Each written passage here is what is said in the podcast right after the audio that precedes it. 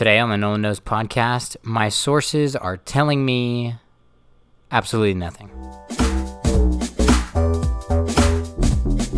Welcome everybody to the Nolan Knows podcast. Let's be honest here. I've been on a uh, quite a long hiatus. I was supposed to be on vacation essentially for the last month. I was switching jobs from working at the ABC affiliate in Santa Barbara, moving all the way out here to Denver, Colorado, towards the NBC affiliate, and it has been a wild ride. It's been very exhausting to say the least.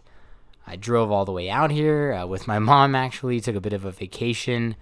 Um, but in the weeks leading up to this, what was supposed to be a lot of, you know, time off, vacation, relaxing, so many things came up uh, in my personal life with my father's health, um, my girlfriend, uh, her dad unfortunately passing away, and so many crazy things happening. Um, you know, just for privacy reasons, I didn't really want to do the podcast. I didn't want to get on and talk about anything because I just wasn't in the mood. Um, but today I felt like it could be a time to be transparent about it, have an outlet to sort of speak on it.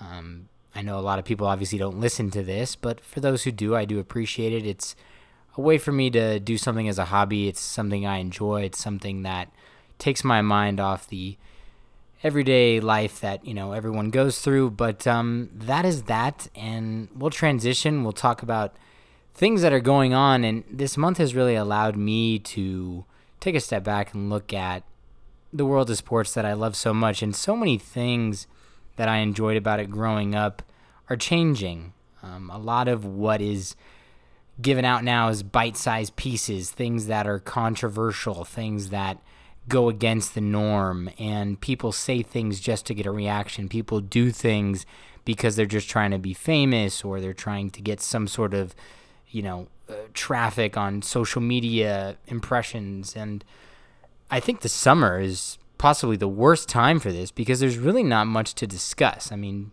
regular season baseball is going on. We have already finished the Stanley Cup playoffs. We've finished so many things in in popular media and we're kind of just in a what do we do now? And the NBA really comes at the forefront of the summer because it's not the actual season itself. It's not, you know, the games, the playoffs. It's what's going to happen next year and what is free agency. And it becomes a giant soap opera. And what I became so frustrated with is all the people I grew up admiring and watching the, you know, the Bob Leys of the world, the Bob Costas, Al Michaels. You know, you have great journalists out there. Um, you know, who really dig deep into things and, and know the full scope of something and they have credible sources. They take their time. They're reporting it to be a bridge between, you know, those who are famous or those who are held in high regard and allowing the public to know.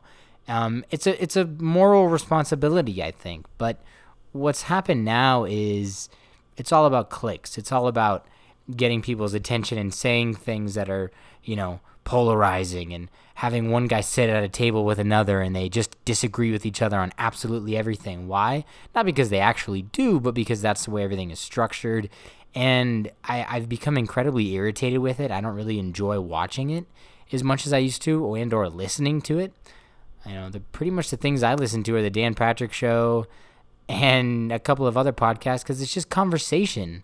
And now the way that you look at everything, it's you can I can see what's going on, and I think the majority of people can, but they still respond to it on Twitter and on Instagram and Facebook, and it just allows people to keep doing this because that's what works. So this all really stems from watching what Ka- Kawhi Leonard was going to do. Klaw. What, what, what was he going to do?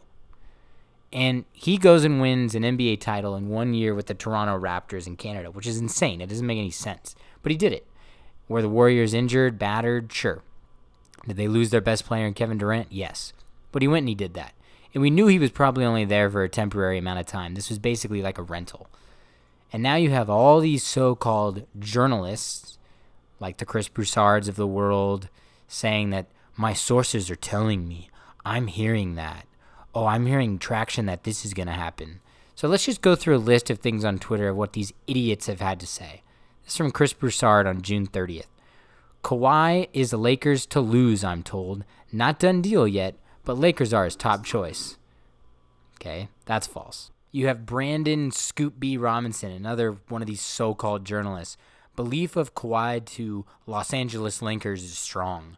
When I asked a leak source this afternoon how strong, they replied, quote, heavy. Source isn't locking it in yet, but calling it a likely done deal. Okay, false.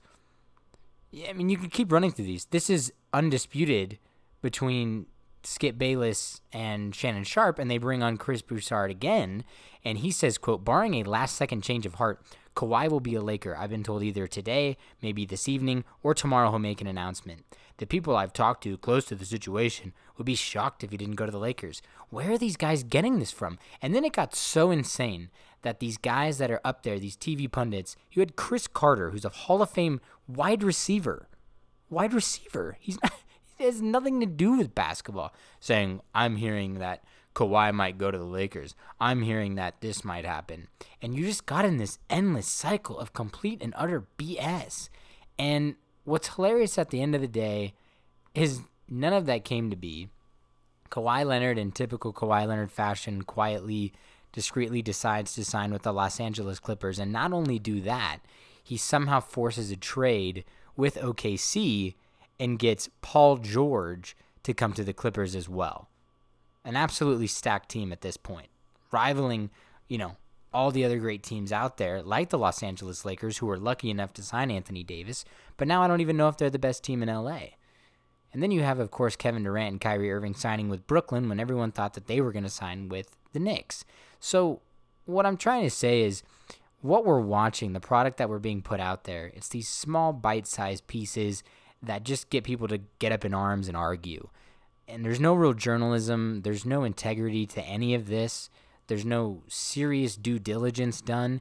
It's who can be first, who can say something that's controversial, who can predict something. I mean, I don't I didn't care where these guys really went for that matter, and it's totally up to them.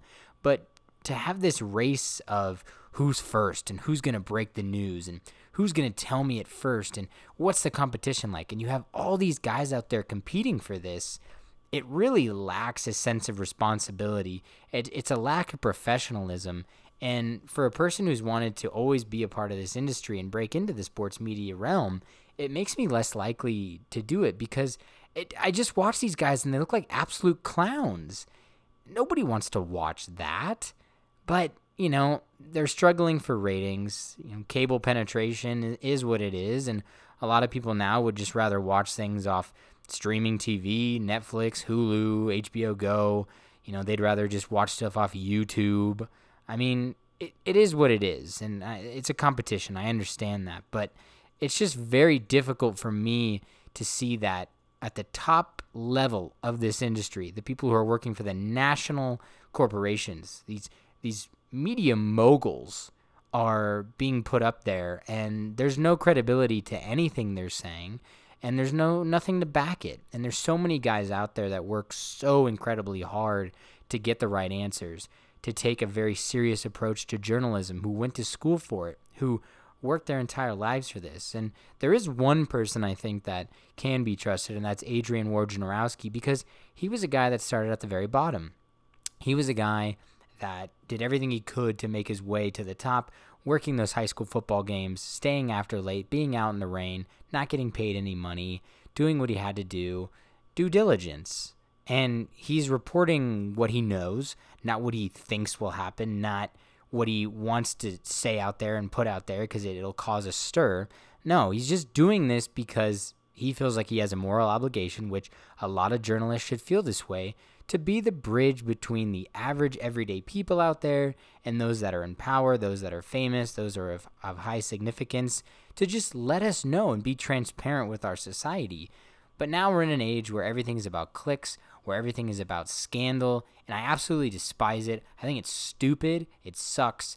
I don't enjoy it, and I really hope that sports starts sooner than later because preseason football might be the first time where things get back into the full swing of things. Because let's be honest, regular season baseball right now is not really moving the needle, and it won't until maybe October when the playoffs start. But preseason football starting in August might turn these things around. And I'm thinking just because it's summer and there's not much going on that we're reaching for things out there. But it's very scary to watch this, and I think it's a slippery slope in allowing people to think that if they want to get to that level, they just have to say these absurd things, even if they don't mean them, even if they don't believe in them, and even if they're doing it just for clicks. It's really scary and it's really pathetic. Thank you, everyone, for listening to the Nolan Knows podcast. Bit of a short one. There's been a hiatus. I'm still exhausted, so we'll be back and, and on more frequently. If you like what you hear, you can find us on Apple Podcasts. Please like, share, and subscribe if you want to hear more. Thanks.